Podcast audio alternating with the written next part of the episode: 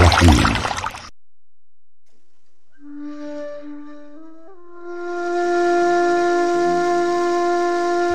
Mahbubun Habibine olan eşsiz ikramı 11. yıl İsra ve Miraç olarak ifadelendirilen bu ikram ilahi bütün beşeri perdeler kaldırılarak idraklerin ötesinde ve tamamen ilahi ölçülerle gerçekleşen bir lütuftur. Mesela beşeri manada mekan ve zaman metfumu kalkmış, milyarlarca insan ömrüne sığmayacak kadar uzun bir yolculuk ve müşahedeler bir saniyeden daha az bir zaman içerisinde vuku bulmuştur. Allahu Teala buyurur. Kulunu Muhammed Aleyhisselam'ı geceleyin Mescid-i Haram'dan kendisine bazı ayetlerimizi göstermek için etrafını mübarek kıldığımız Mescid-i Aksa'ya götüren Allah her türlü noksan sıfatlardan münezzehtir. Şüphesiz ki her şeyi hakkıyla bilen, hakkıyla gören O'dur. El-İsra 1 İsra hadisesi hicretten bir buçuk sene evvel vuku bulmuştur. Ayet-i kerime önemli ve şaşılacak işlerin ehemmiyetine binaen tenzih ile başlamıştır. Zemahşeri'nin beyanına göre Sübhanellezi Cenab-ı Hakk'ın noksan sıfatlardan tam bir şekilde münezzeh olmasıdır. Sübhane Allahu Teala'nın noksan sıfatlardan uzak olduğuna delalet eden açık bir tenzihtir. Ayrıca hakkın harikulade sanatı karşısında hayret ifadesi olarak kullanılmaktadır. Aynı zamanda tesbihattandır. Kısaca bu kelime bir, akıllara hayret veren İsra hadisesini yüceltme ve doğrulama, kalplerin temizlenmesine zemin hazırlama ve benzetme kuruntularından korumayı hatırlatır. 2. Miracı mümkün görmeyenlere karşı Cenab-ı Hakk'ın aziyet ve benzeri her türlü noksan sıfatlardan münezzeh olduğu gerçeğini ifade eder. Mescid-i Aksa ve etrafının mübarek olması şöyle izah edilmiştir. 1. Din ve dünya bereketiyle bereketlendirilmiştir. Etrafında yeşillikler ve ırmaklar vardır. 2. Musa aleyhisselamdan İsa aleyhisselama kadar vahyin iniş mekanı olmuştur. 3. İsra hadisesi sebebiyle de ayrıca bereketli kılınmıştır. İsra bir gece yolculuğudur. Bu yolculukta Cenab-ı Hak kulu ve Resulü Muhammed Mustafa sallallahu aleyhi ve selleme acayip ve garayip hadiseler gösterecektir. Allah Resulü sallallahu aleyhi ve sellem o gece Mescid-i Aksa'da bütün peygamberlere imam olup onlara namaz kıldırdı. İsra'dan sonra Miraç gerçekleşti. Allah Resulü sallallahu aleyhi ve sellem Hazreti Cebrail'in rehberliğinde Siddetül Münteha'ya kadar çıktı. Orada Cebrail aleyhisselam şöyle dedi. Ey Allah'ın Resulü buradan öteye yalnız gideceksin. Resulullah sallallahu aleyhi ve sellem sordu. Niçin ey Cibril? O da cevaben bana Cenab-ı Hak buraya kadar çıkma izni vermiştir. Eğer buradan ileriye bir adım atarsam yanar kül olurum dedi. Artık bundan sonraki yolculuğa Allah Resulü sallallahu aleyhi ve sellem yalnız devam etti. Kendisine harikulade tecelliler lütfedildi. Cenab-ı Hakk'ın cemaliyle müşerref oldu. Bu yolculuktaki harikuladeliklerin ifadeye dökülmesi hayal ötesi bir hakikati beşer idrakinin çerçevesine sığdırabilmek maksadından doğmuştur. Gerçekte asıl mahiyeti Allah ile onun peygamberi arasında ebedi bir sır olan muhteşem tecelliler tamamen alemi gayb şartlar içinde gerçekleşmiştir. Bununla birlikte Allah ile onun yüce peygamberi arasındaki bu esrar ihtişamı vahye muhatap olanlara Rabbin sonsuz kudret, azamet ve saltanatını sergiler. Ayrıca Hz. Peygamber sallallahu aleyhi ve sellem Efendimizin Taif'te maruz kaldığı zulüm neticesinde kalbini dolduran hüznü sürura tebdil etmek maksadı ilahisine muatıftır. Aslında zaman ve mekan kaydı dışında gerçekleşen bu tecellinin insan müfekkiresi için tamamının kavranması imkansızdır. Böyle beşer idrakinin üzerindeki hassas mevzularda muhayyeleyi zorlamak men edilmiştir. Hasıl Hazreti Peygamber sallallahu aleyhi ve sellem yani varlık nuru bütün peygamberler hakkında varit olan lütufları aşan bir tecelliyle Miraç'ta zat-ı ulihiyete mahsus zamansız ve mekansız bir alemde Kabe Kavseyn diye bilinen bir tecelliye muhatap olmuştur. Bu tecellinin bir zerresi müşahede etmekle ulul azam peygamberlerden olmasına rağmen Hz. Musa'nın düşüp bayılması hatırlanırsa Hz. Peygamber sallallahu aleyhi ve sellemin Allah katındaki mevkiiyle tahammül ve iktidarının derecesi az çok kavramış olur. Diğer taraftan Musa aleyhisselama mukaddes mekanda nalinlerini çıkarması emredilmiş ve ayaklarının oranın bereketinden istifade edip şerefiyle şerefyah olması istenmişti. Ancak Resulullah sallallahu aleyhi ve sellem Efendimiz'e Miraç gecesi Ey Habibim sen arş yaygısı üzerinde papuçlarınla yürü ki arş senin papuçlarının tozu ile şereflensin ve arşın nuru sana kavuşma nimetine nail olsun denildi. Resulullah sallallahu aleyhi ve sellemin miraca çıkışı ile semanın şevk ve heyecanını şair ne güzel ifade eder. Şebi miraçta simasını seyretti diye kapanır yerlere gök secde-i şükran olarak. Allahu Teala miracı Kur'an-ı Kerim'de şöyle beyan buyurur.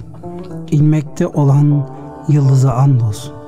En-Necm 1 Surenin bu şekilde bir kasemle başlaması, ihtiva ettiği hakikate karşı münkirler tarafından yapılabilecek itirazlar sebebiyle miracın hakkaniyetini ifade eder.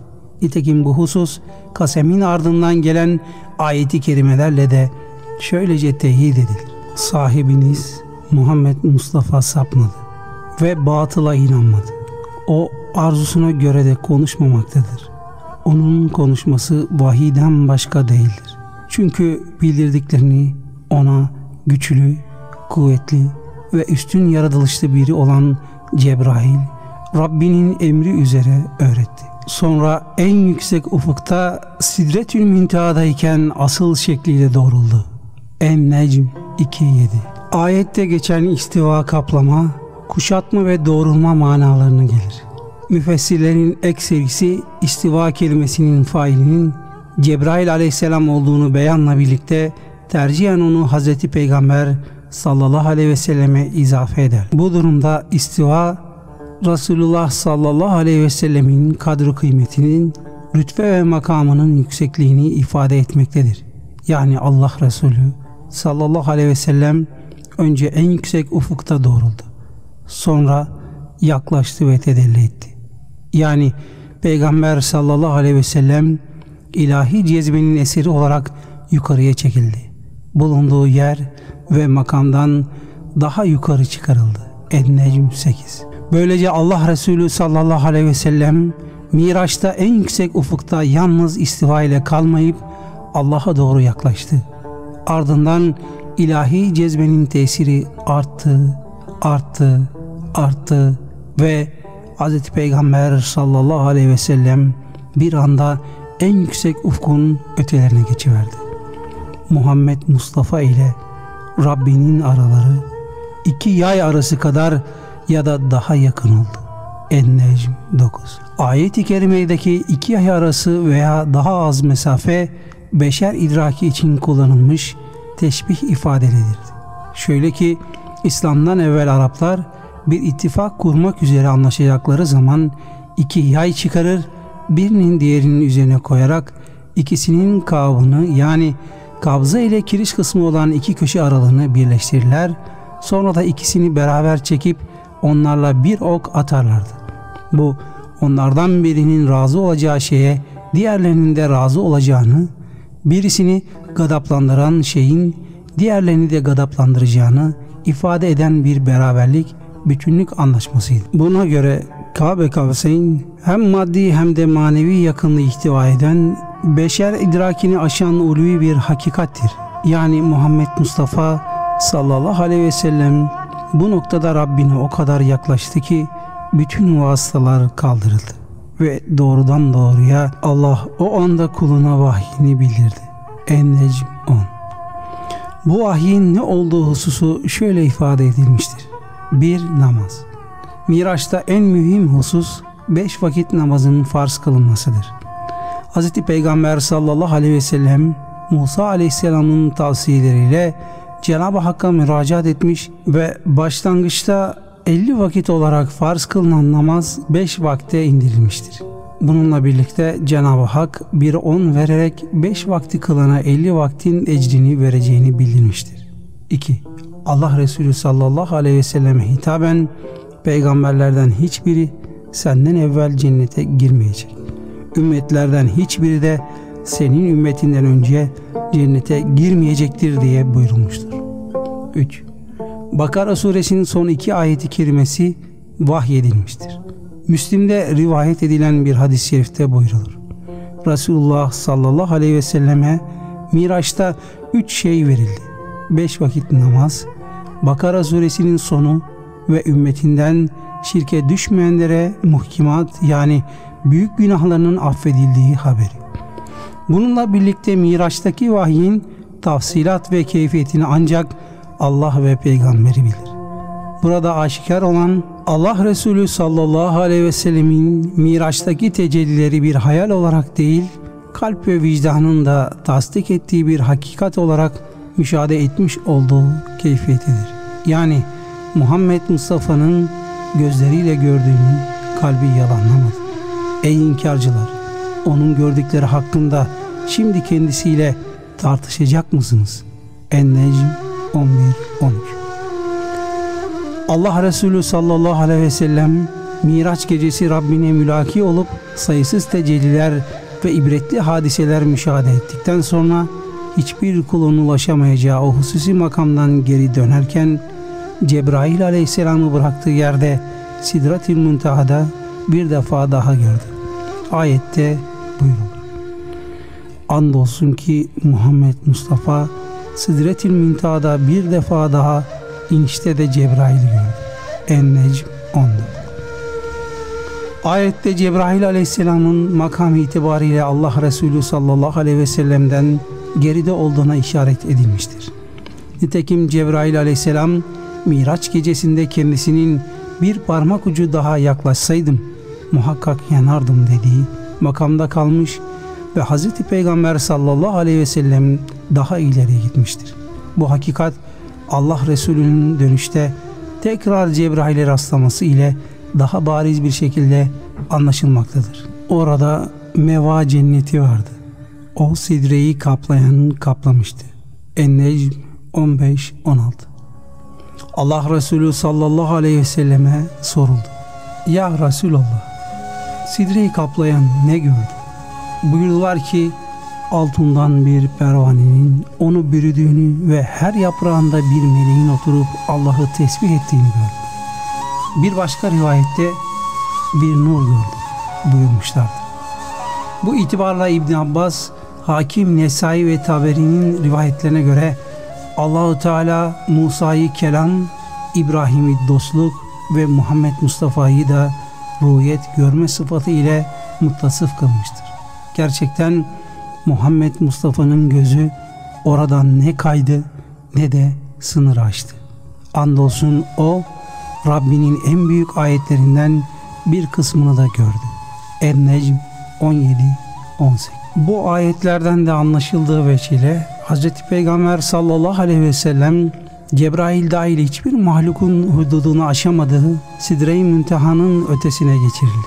Ayette beşer idrakine birleştirilmiş iki yay arası veya daha az mesafe olarak bildirilen keyfiyetiyle kullarca kavranması muhal ve mahrem olan bir vuslat vuku buldu. Bu vuslatta Allah Resulü sallallahu aleyhi ve sellem kelamın ifade hududuna sığmayacak derecede ulvi ve büyük hakikatler yani Rabbin rubiyet ayetlerinden mülk ve saltanatının ihtişamından ancak müşahede ile ulaşabilecek en büyük ayet veya büyük ayetler gördü. Burada mücahidin beyanı Hz. Peygamber sallallahu aleyhi ve sellem hem sidreyi hem de kalbiyle Allah'ı gördüğü şeklinde en doğrusunu Allah bilir.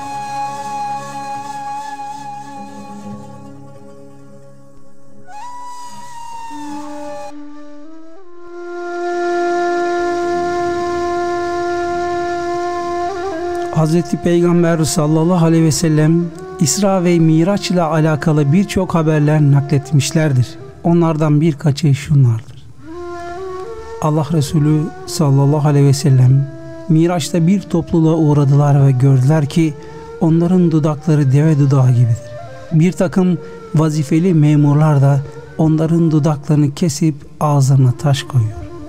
Ey Cibril bunlar kimlerdi diye sordu.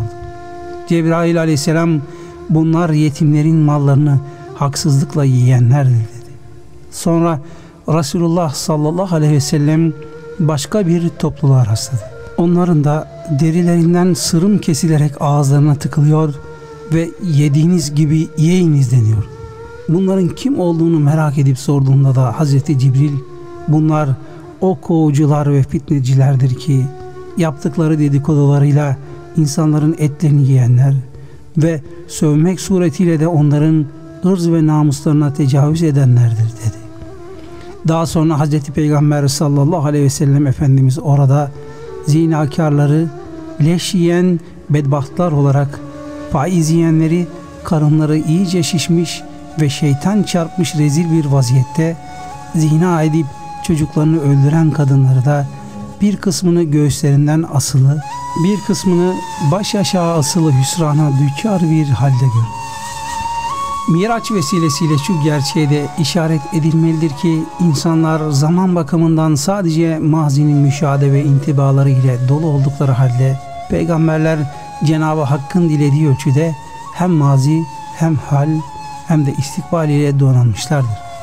Onlar hakkında devamlı derecat mevzuvaistir. Resulullah sallallahu aleyhi ve sellemin mahşer ahvalinden haber verişi ve bu haberleri gördüğüm duyduğum gibi olmuş bir surette ifade buyurması işte bu gerçeğin bir tezahürüdür. Nitekim Allah Resulü sallallahu aleyhi ve sellem mazi, hal ve istikbal boyutlarından müstahni olduğu Miraç gecesinde istikbale ait bir takım ibretli vakaları seyretmiş ve bunları mazi sigası ile yani olmuş bir surette aktarmışlardı. Bununla alakalı bir misal de Aşeri Mübeşşere'den olan Abdurrahman bin Avf Hazretleri hakkındadır. Hadisi şerifte buyurur. O gece Miraç gecesinde Abdurrahman bin Avf'ı gördüm. Cennete oturduğu yerde emekleyerek giriyor. Ona dedim ki niçin bu kadar ağır geliyorsun? Dedi ki ya Resulallah malımın hesabı dolayısıyla çocuklara bile ihtiyarlatacak kadar ağır sıkıntılar geçirdim. Öyle ki bir daha sizi göremeyeceğimi zannet. Abdurrahman bin Av bu hadiseyi Miraç'tan sonra duyduğunda hemen Hazreti Ayşe radıyallahu anh'ın yanına giderek Hazreti Peygamber'den böyle bir hadisi şerifin varid olup olmadığını sordu. Ayşe radıyallahu anh'a bu hadisin varit olduğunu söyleyince Abdurrahman bin Avf Hazretleri o sırada Şam'dan yeni gelmiş bulunan kervanlı olduğu gibi derhal infak edin. Gerçekten o gece Allah Resulü sallallahu aleyhi ve sellem sayılamayacak kadar çok ayetler görmüştür. Nitekim bir hadis-i şeriflerinde şöyle buyuruyor.